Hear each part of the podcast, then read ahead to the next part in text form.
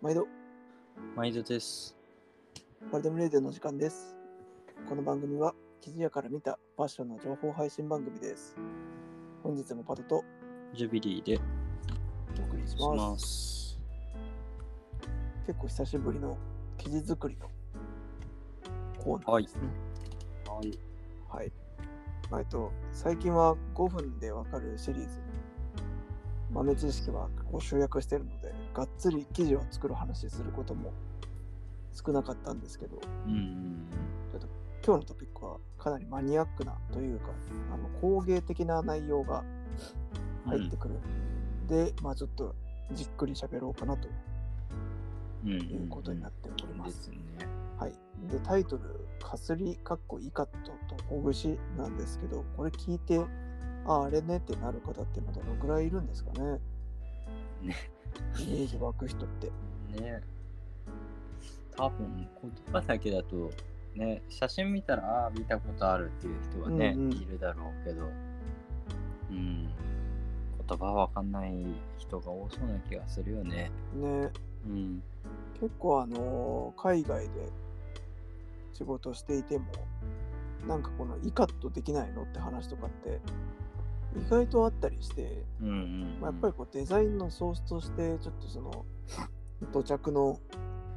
うん、ネイティブっぽいものだったりとかを求める流れでアフリカンっぽいものだったりとかうんまあ日本のそれこそ野良着みたいなやつが欲しいとかいう話もあったりとかして。うんうんうんなんか探したり提案したりとかね、あるいはジュビリーさんだとそれをヒントにものづくりをしたりとかってうんうんうんあったかと思うんですけど、うんまあそのオリジナルのやつで言うともうなかなかこう一線で使われる素材ではないっていう。まあ、要素ではほとんどないよね。うんうんまあ、そういった記事なんですよね。うんうん、で、えっと、イカとカスイリと、まあ、ほぐしっていうのは似てるけどちょっと違うものなので、まあ、それぞれ分けて話をしていこうとそうですね。うん、最初がかすりうんかっこいいカットですうんね、うんうんこれはと作り方的にはどういうものを指すんでしょうかもう簡単に言うと糸を紐でくくってでそこを染まらないようにして染めておるとうんうんいういわゆる防染っていう防ぐ染めって書いて防染の方法の一つですね。うんうん、だからその作りたい柄に沿ってここは染めたいここは染めたくないという場所をまず設計をしてうんうん染めたくない場所を紐糸でくくると。うんでグリグリにすると染料が入っていかないのでそこは白く残ると。うんでそれを、えードボンってつけると白い場所と色がついた場所ができてそれを折ると、まあ、柄ができるというのがかすり染め。うんなるほどうん、このイカットっていう言葉もその締める言葉をインドでイカットっていうんだよねそうそうそう、くくるとか縛るっていうのマがレー語かインドネシア語、そう、マレー語で、イカットって呼ぶみたいですうんうんね。うんこれってちなみにあの染まってない白と、まあ、例えば紺色とかだと分かるんですけどうん、両方色ってパターンもあるんですかそう、あるある。だから、なんだろう、1色とか2色に限らず、3色、4色っていうのももちろんあるし、褒め分けてやっていくっていそうう。そうそう。なんなら、塗るっていう方法もあるから、うんう。うんうんんだから大島紬なんかは塗って色つけてたりもしたね、うん見た時なるには。ほどですね。うんうんなのでまあ普通の生地とやっぱり違うのは折る前に糸に柄をつけていくっていう工程うんそうのそうそう特殊ですようんうね。んでイカットっていうのはそれを、まあ、くくって染め糸をドボンと染めるっていうやり方をしますと、うんそうですね。うん、いうのがポイントですね。うん、うん、で使われ方としてはどういうものに使われてきた生地なんですかね。だから日本で言うとうんいわゆる和和服用にかなり多く使われてて、うん。えっと、60年代頃まで、えーは結構普段着として親しまれてきたっていう感じでうん。あの戦争中もあのこれで「いげた」「いげた」ってよく言うんだけど井戸の「井」っていうマークとかうん。灰色の服に白い柄が入ったようなねうん矢がすりとか、そういうもんぺの、えー女性とかの写真とか見たことあると思うんですけど、うんまさにああいうのが着物が禁止されてももんぺとして仕立て直されて服として着られていたっていう感じでだからまあかなり忘れがちだけど、明治維新になるともう着物着ちゃダメよって言われるんですよ。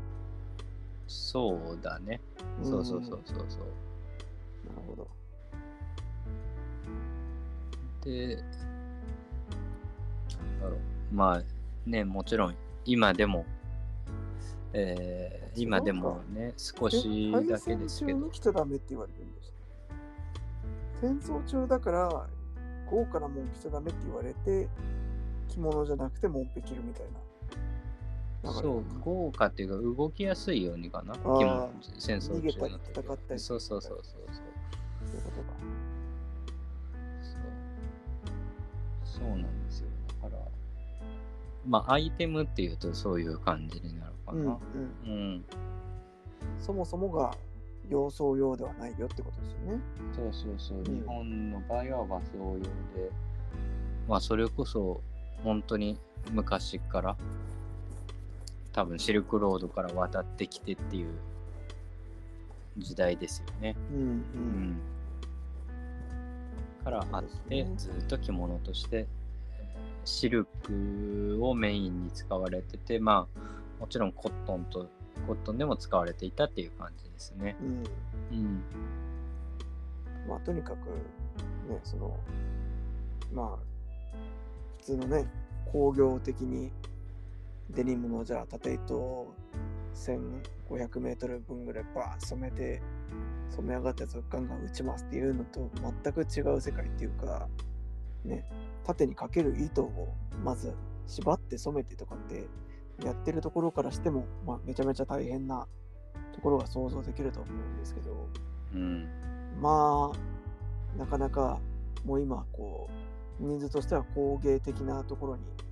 相当寄ってるっていう感じではありますよね。そうまあ結局あのー工業的にできないっていうのが一個あって、うんまあくくって染めるっていうのももちろんね人の手がないできないから難しいっていうのとあとまあ和服でしか使われないっていうのがまあ結局根本的なところでなんで和服でしか作れないかっていうと、広い幅を作るのがすごく難しいんですよ。うんうんうん簡単に言うとその最初にここは染めないよここは染めるよでそれをずっと折っていくと柄になるよねっていうのを予測して予測してというか設計をして作るんですね、なので3 0ンチぐらいの幅のものであれば多少の柄ずれもこう気にせずというかうまく折れちゃうんですけど、うん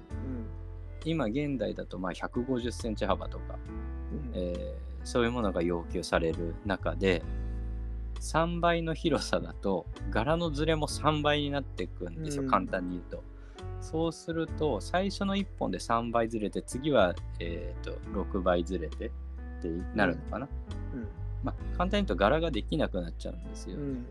コントロール不能になっちゃうそうだから、えー狭い幅でしかできない狭い幅でしかできないと、えー工業家としては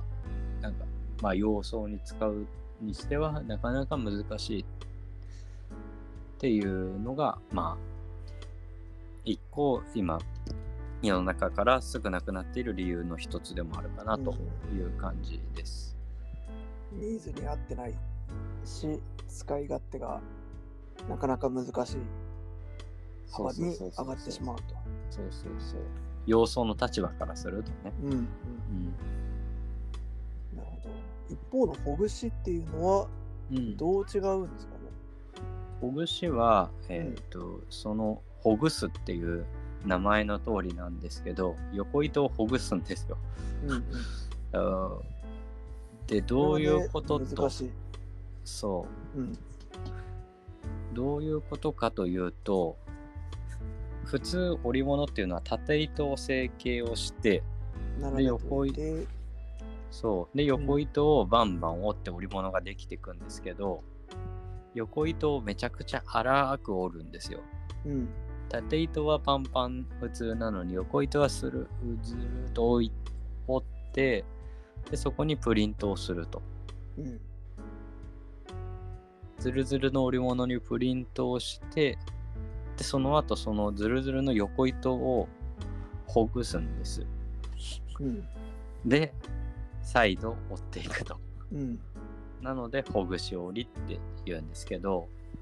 簡単に言うとまあ今言ったみたいに縦糸にプリントをする手法っていうのが、うん。うん、説明になるかなと思います。なるほどなるほど。うん、一回だからその仮で止めるために打ってたズルズルの横の糸っていうのは本ちゃんを折るときに取ってくっていう感じなんですね、そうそうそうですそうです。取ってくやつを簡単に言うとほぐしっていうんだけど厳密には縦糸がちょっとその時ずれたりとかしていい感じの味が出るみたいなそうそうそそううそうでそすね。うそう。で、縦だけ柄があるから、ちょっと線状の綺麗な柄が出てるみたいな感じなんですかね。そうそうそうでねすそうです。なるほど。うんアイテム的にはこれ実はなんかその日本の昔のっていうのじゃなくて、あれなんですよね。もともとドレスとかで使われてたんですよね。そう、ヨーロッパでね、やられ面て、白いドレスとかが使うで使われて、うん。で、まあ、日本でもね、あの、銘仙って、あの、秩父銘仙とか足利銘仙とかうん、あるんですけど、銘仙っていう名前で呼ばれるぐらい、その、なんだろう、各産地で着物として使われて、うん。今だと富士吉田の旗屋さんとかが傘とかでね使ったりしてますね。うん。うん、その傘とかめちゃくちゃ高そうですね。うん、ね時間がかかってるからね。普通の傘じゃないでしょ。今なんてうん。そうそうそう日傘として使うんですかね、みんな。まあうん傘に食いついて、ねあれなのかもしれない。別に普通に雨の傘でも使ってるみたいだけど。うーんいやーでもなんか僕思うんですけどうん、やっぱりさっきのかすりもそうですけど結局その現代のニーズと合わなくてなかなかこう後継ぎもいなくてとかってなってって、まあ、実際に廃業しちゃうところとかもあるわけじゃないですか。うん、うん、やっぱりこうこれならここに使えるなって思う人がいないとなかなかねこう維持するにもっていうところがありますよね。うんそうなんだよね。いや、これ難しいのが、伝統工芸全般そうなんですけど、うん手作業を機械化していくっていうのが結局工業化としては大事なところで、うんまあ、紡績も同じじゃないですか最初は手で紡いでて機械化されて 手作業で折ってた人とか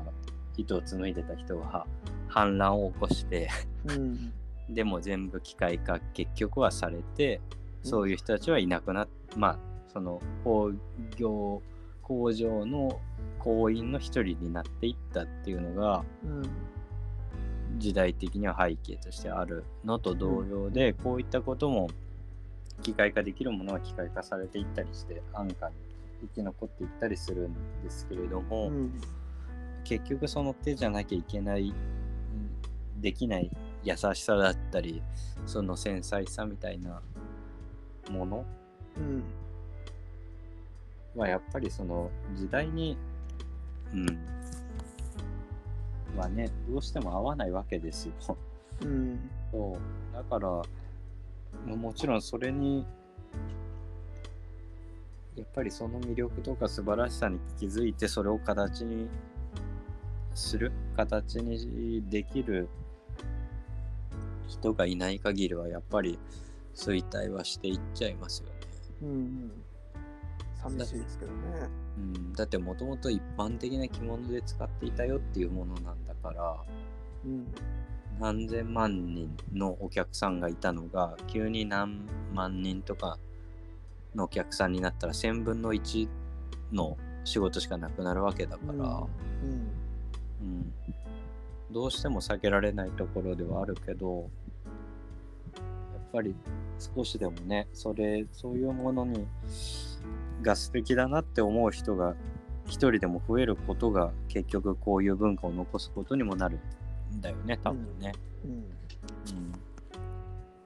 そうなんですよね。だから、うん必要なのって言われると、必要じゃないっていう答えになるんでしょうけど、うん必需化とかね、不要不急化みたいな話で言うと、うん、そうだね。そうなんだけど、まあ、やっぱりめでる人がいて、うんめでる人がいる限りはやっぱりあった方がいいよねってなって、やっぱそれがそうそうそう時すでに遅しにならないために、機械を回しておくとか、人が継いでいくとかってことは、やっぱなきゃいけない。うんうんうんですよね。だからそれをやっぱり表現して人目に触れるようにしないといけないと。うん俺なんか今話しててふと思い出したんですけど、うんなんかね、笠屋さんが、えーっと、いろんななんかバッグとかをポップアップ的になんか出してる時が、どのぐらい前だったかな ?5、6年前にあって、で、僕なんかちっちゃいあの三角形の手持ちバッグを買ったんですけど、うんその生地そういえばすごかったなと思って、うんうんなんかジャガードかな柄すごいなと思って、うんうん感覚的に買ったんですけど、シルバーとゴールドのなんか ジャガードみたいなやすごいね。つ。でもなんかひょっとしたらこれ、あれ、ほぐしとかかもしれないなと思って、ちょっと後で見返してみようと思って、今、 今ちょっとふと思い出しました。なんかああなんか傘って、なんか傘で伝統芸能でなんか買った記憶あるなと思 って。いいじゃん、そういうの。そういうのが、ね、多分、いろいろ、こう、その旗屋さんとか生地屋さんの支えになってくわけだからね。そうそうそうそう、うんだからなんかもう説明をすっ飛ばしてめちゃくちゃ美しいとか、うん。デザインとしてこれこれこそいいって言わしめるものがこう埋めるコラボレーションがあればねうんうんうん。なんかこう見直されることにもなるのかなとか思ったりしますけどねまあうんうんうん、自分はそれができるかっていうと自信ないけど、うん。ビリーさんとかもね、多分ものづくりする中で着想をもらったりとか、できるものは使ってみたりとかってやっぱりしてるわけですもんね。うんうんうん。そうだね。うん。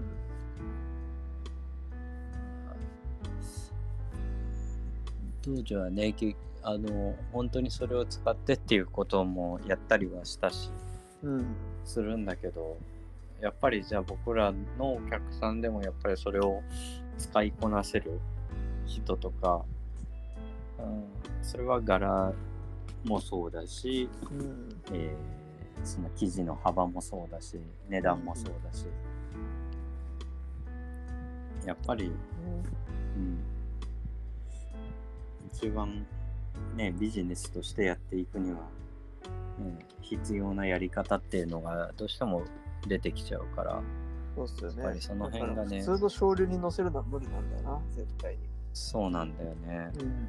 そうだから普通の潮流に乗るようなやり方にしてくれってブランドさんは言うんだけどうん。えー例えば広幅でできないかってやつね、うん。うん、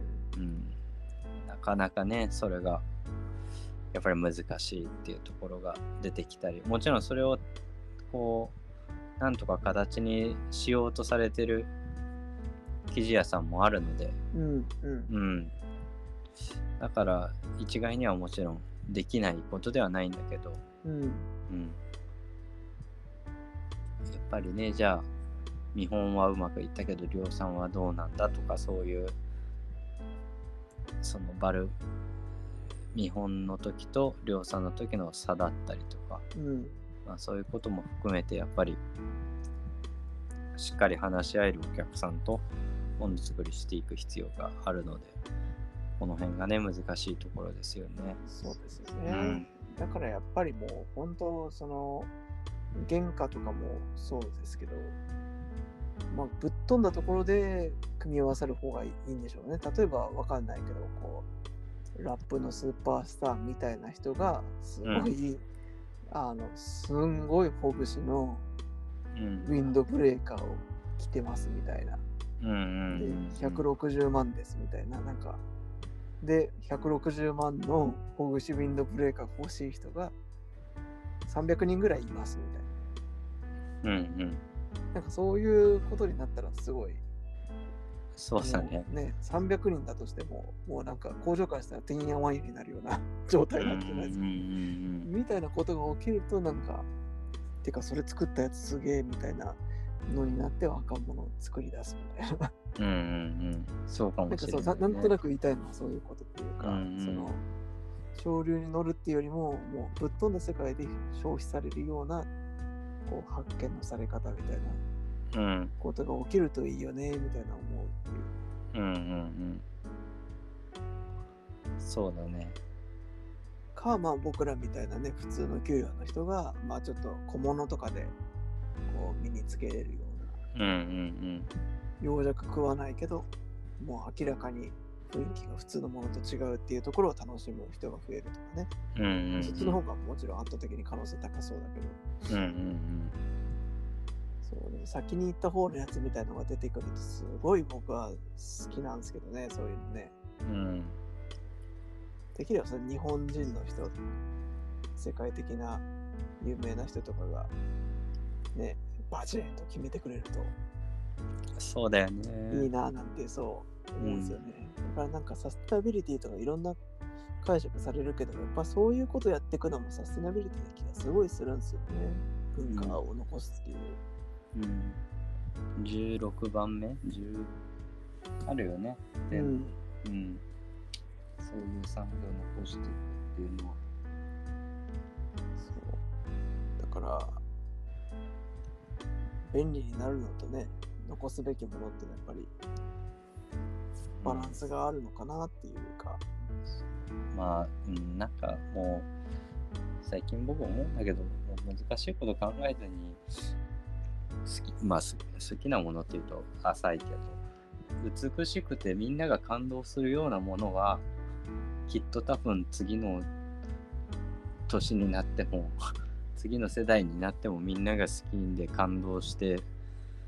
美しいと思えるものだから、うんそういう美しいものは残していくべきだと思う、何でも。そうそうそうそうう、ん。やっぱりその過渡期の時にね残るか残んないか決まるんですよね多分ねそう。あの M47 がこんなに今みたいに20代の子とかが必死になってデッドストックを探すなんて10年前には誰も思わないわけでうんうん例えば今、ね、こっそり作ってる人とかもいると思うんですけど、デッドだよっつって、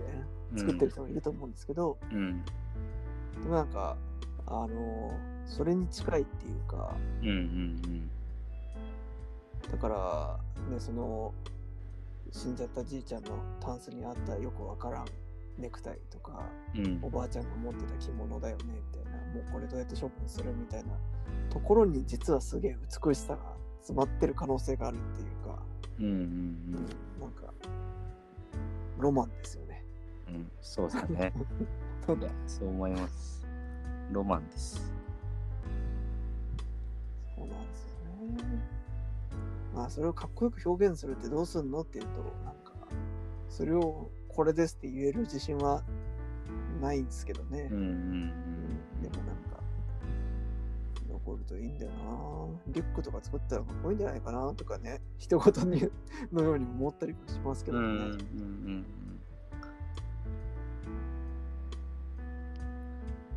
わかるわ